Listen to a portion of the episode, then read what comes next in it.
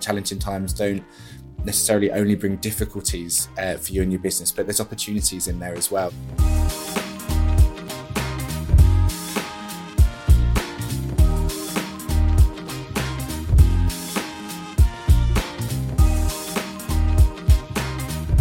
Hello, I'm Ishita Kabra Davies. And I'm Holly Mackay. Welcome to our extra show where we talk about today's insights for tomorrow's challenges.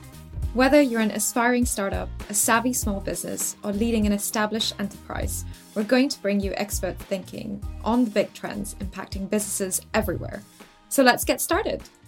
This week, we're talking about how to gain and maintain funding for growth in challenging times. We look at the unexpected issues that businesses could face when pitching to investors, and we lay out three key steps that you can take when pitching.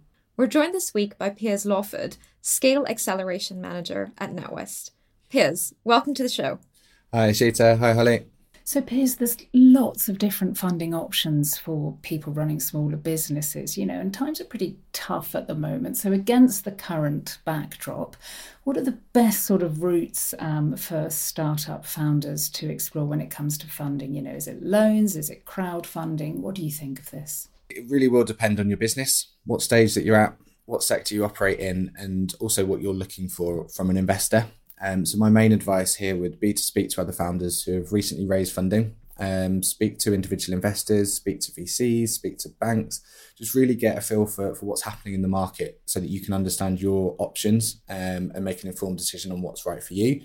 Um, make sure that you, you do know what you need. You know, you're looking for just money. Um, that kind of you can just go go and spend to, to grow your business, or do you want uh, potentially an angel investor who might be offering uh, support beyond that money to come on board um, and kind of help with knowledge, contacts, and, and experience? Um, equally, you, know, mentioned crowdfunding there. Do you have a product or service that's suitable for crowdfunding, um, whether that's reward based or equity?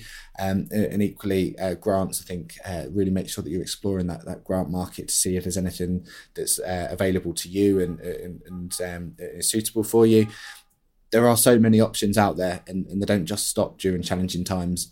It might become more difficult for many certainly. Um, but if you do your research start putting feelers out early into the market make sure that you're speaking and networking with as many people as possible um, then you'll have those options in front of you and you can choose which one um, or multiple of them might be right for, for you and your business so, Piers, um, I noticed you haven't mentioned bootstrapping um, as yet, and, and and that's something that you know I did for a very long time for my startup By Rotation, and that's also how I've been able to hold on to most of the equity. Yeah, absolutely. She to think. Um, well, firstly, you know, bootstrapping, growing the, the business with little capital, um, typically relying on, on your own money, um, I think is is a great way to to show your commitment to investors that might be coming into the business later on down the line.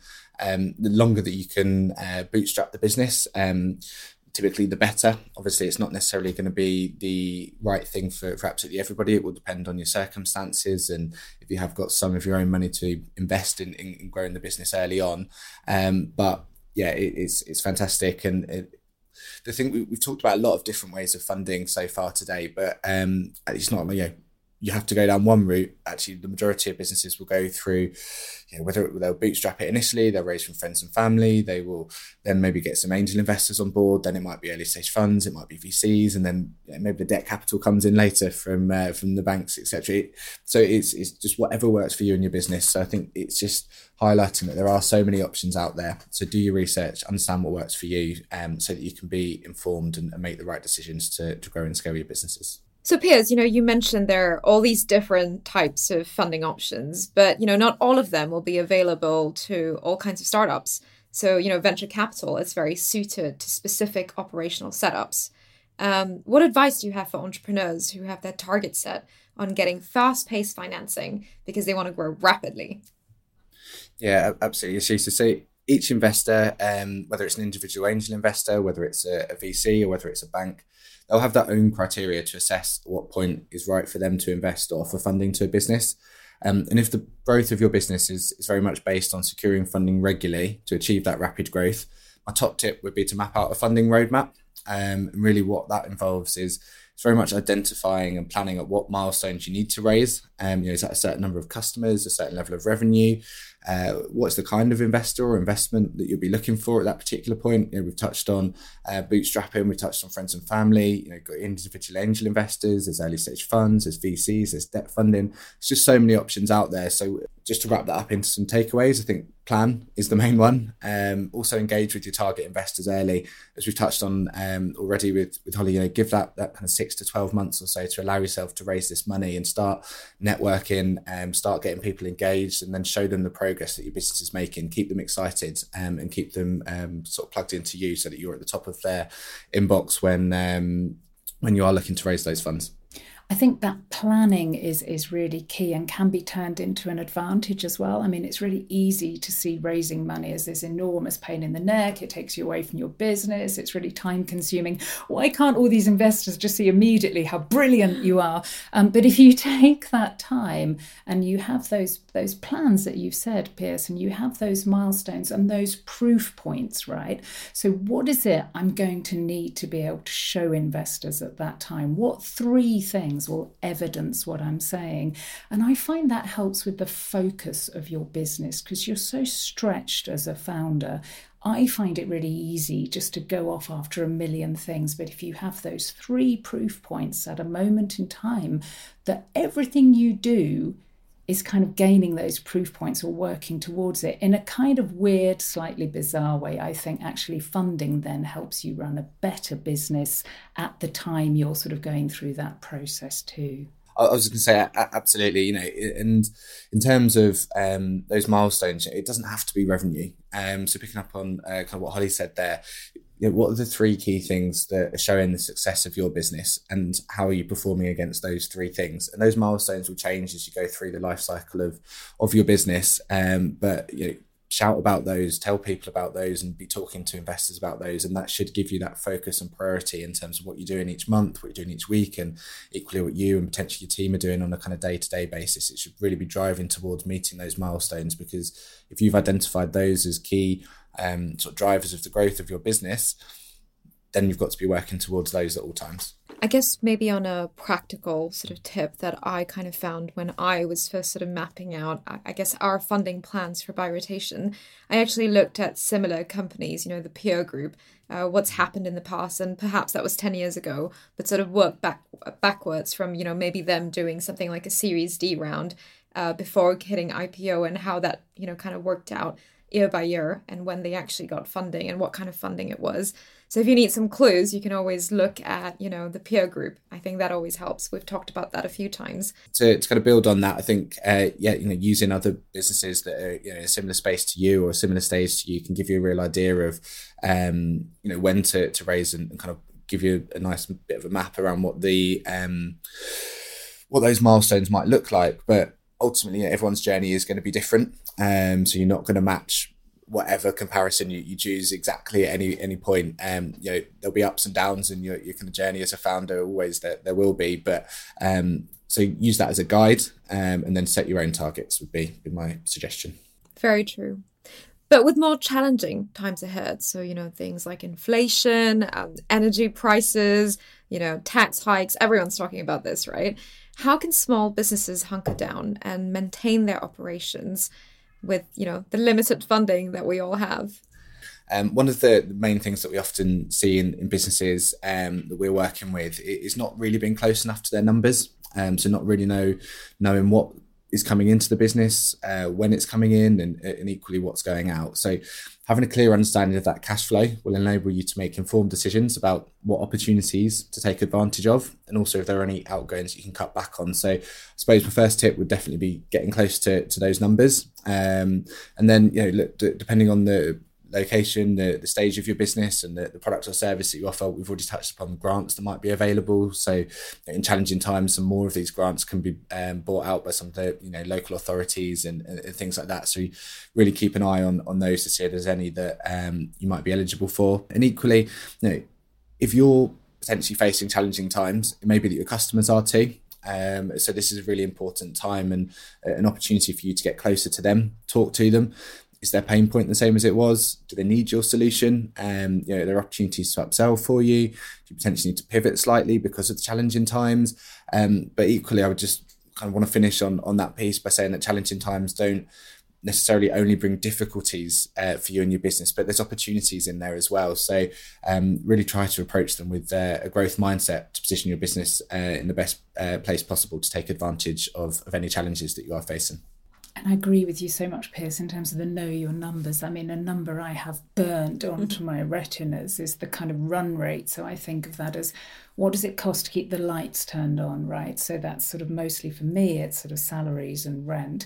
And just having that number as my anchor is so fundamental because things do get tough. You know, the pandemic 2020 was an utter nightmare year for me. I don't know, for multiple reasons, right? But knowing that run rate and just having that front of mind and being able to pivot, as you say, and when I had to stop any discretionary spend and just knowing those and looking at them on a daily basis. You know, the last thing you need is sort of nasty surprises the closer that the dreaded last Friday of the month creeps. So knowing your numbers, I think, is so key. Definitely agree. It's all about liquidity, especially when you're just starting out. Thank you so much for your time, Piers, and your insight on the subject. No worries. Thank you so much for having me. Pleasure to be here. So, now on to the three key steps to fund growth. Okay, so Ishita, first up, step one do your homework. Talk us through this. Yeah. Um, so as as Piers and you rightly discuss your experience with fundraising, it can take six months, it can take a year, even more than that sometimes. Uh, so really planning ahead is incredibly important um, because securing funding is one of the toughest things you'll do as a founder. Um, so really validate your business proposition and figure out where exactly it is that you want to get your capital from. So be that, you know, an angel network, friends and family, you want to go through, you know, VC funding or a bank loan, really figure that out after doing your research.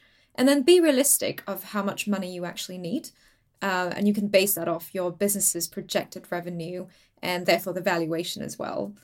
And I guess the last thing, which might be quite obvious, but it really does require quite a bit of time, uh, you know, create a clear and concise pitch deck uh, and all the documents that you need. You know, whether that's your model, your uh, budget to show what you're going to do with the money, because all of this will ultimately help you in uh, making a perfect pitch. And step two, explore all options. So I'd love to get your thoughts on this, Holly, because you've been doing it for quite a while. You know, I'm still sort of new to this game because it is kind of a game. Got all the scars. Um, I mean, when I started out, I, I, funded a lot of it myself. I think you said you'd sort of been through that process, so I learned to love baked beans. Personally, I've not gone down the friends and family route. That's just a personal decision for me, but it's a bit too close to home. I just, I, I'd struggle with it. So for me, the best route, Ishita, that I've really loved and valued is the angel investor route. So that is finding someone, um, and I think it's better to find someone who understands your business, right? So who has worked in your business, in your sector, because they'll really get it. And if they buy into your opportunity, they will help you and they will come in and just give you those insights that you desperately want and need. As a CEO of a small business, it's lonely. So, those people who are, as we call them, more than money, have been invaluable to me. And it's quicker too, right? If you go and see an angel investor, you tell them the story and they like it. Hopefully, they get out their checkbook, so it's a sort of quick path to capital. Final one crowdfunding, it is an option. I think it's a good option for people who already have communities or have popular consumer brands or who have a bunch of advocates and fans already. Then I think it works really well.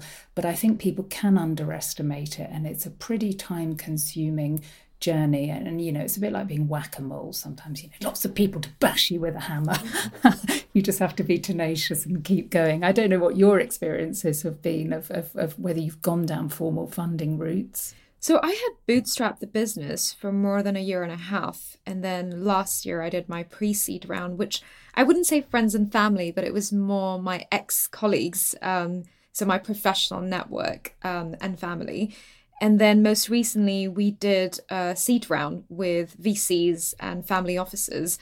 And that was very interesting because now, you know, we've got all these growth targets and, you know, there, there's a set amount of time that we have to use that money as well.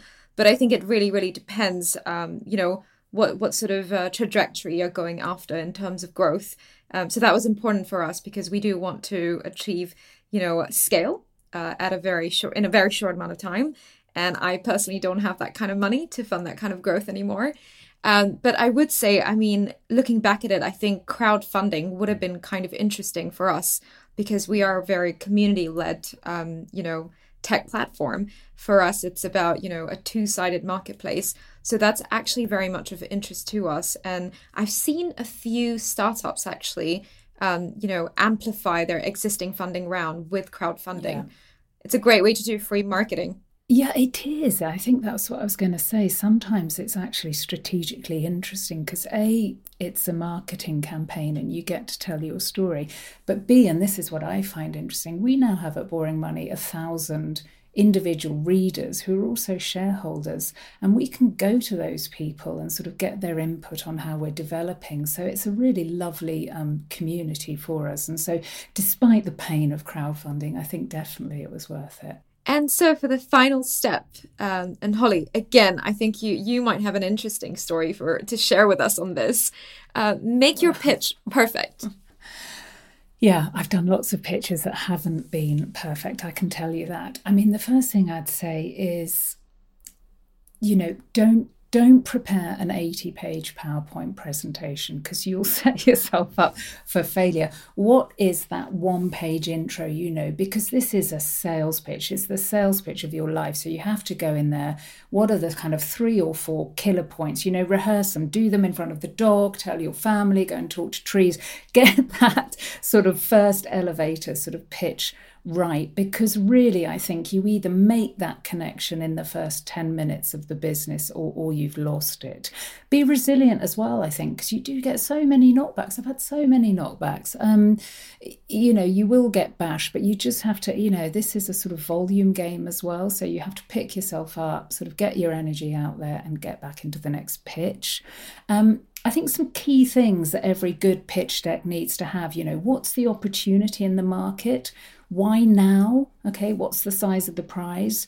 Um, and why you? I think for investors, you know, if you don't have much of a track record and your team is still quite small, you are important in this competitors people always want to see a slide on who are the competitors. So you know they want to know if people could go to someone else instead of you and know your financials. I mean you'll have come across this um, sheet time and time again. You have to be able to when someone drills down into those numbers i find the costs right because as entrepreneurs we love talking about revenues a lot more. People come in and drill down on those costs and you have to know them inside out and there's nowhere to hide. Um, a final tip, I think, is business is all about people at the end of the day. It's not about graphs and charts and numbers. And it's do people buy into you? So you have to get that adrenaline pumping for that pitch. And I think back, you know, one particular week I was sort of going out doing endless sort of pitches.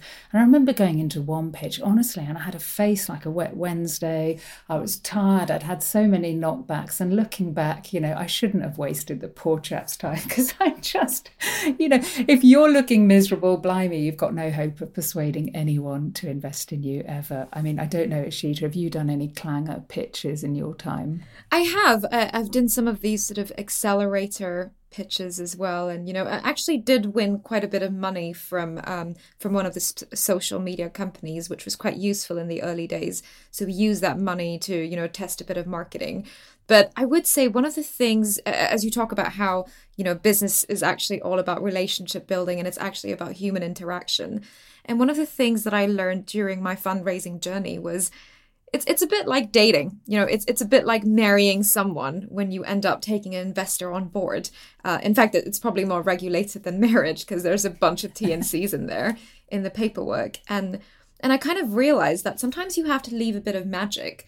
Um, you cannot meet them too many times. You cannot give them all your cards at once. You know, you have to sort of build that sort of interest and and and um, that that bit of magic uh, about your story, and you leave them wanting um, more. And that's when they come back to you for some questions, but never extend it for too long either. You know, seal the deal as soon as you can. Uh, that's some of the things Otherwise, that I realized. Yeah. And that's the end of our episode. Thank you to Piers for taking the time to speak to us. And thank you to you, our listeners. We're here to help equip you for your business journey. And we hope you found today's episode useful. And if you're looking to find out more on this topic, discover resources and info in the NatWest website. Until next time.